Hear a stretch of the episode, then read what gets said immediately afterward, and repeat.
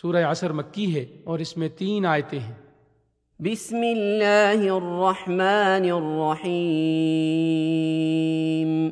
شروع کرتا ہوں اللہ تعالیٰ کے نام سے جو بڑا مہربان نہایت رحم والا ہے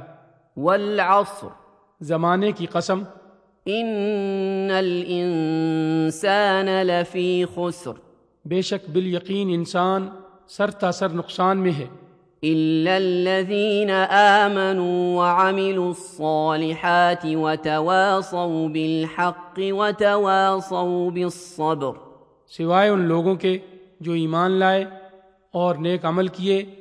اور جنہوں نے آپس میں حق کی وصیت کی اور ایک دوسرے کو صبر کی نصیحت کی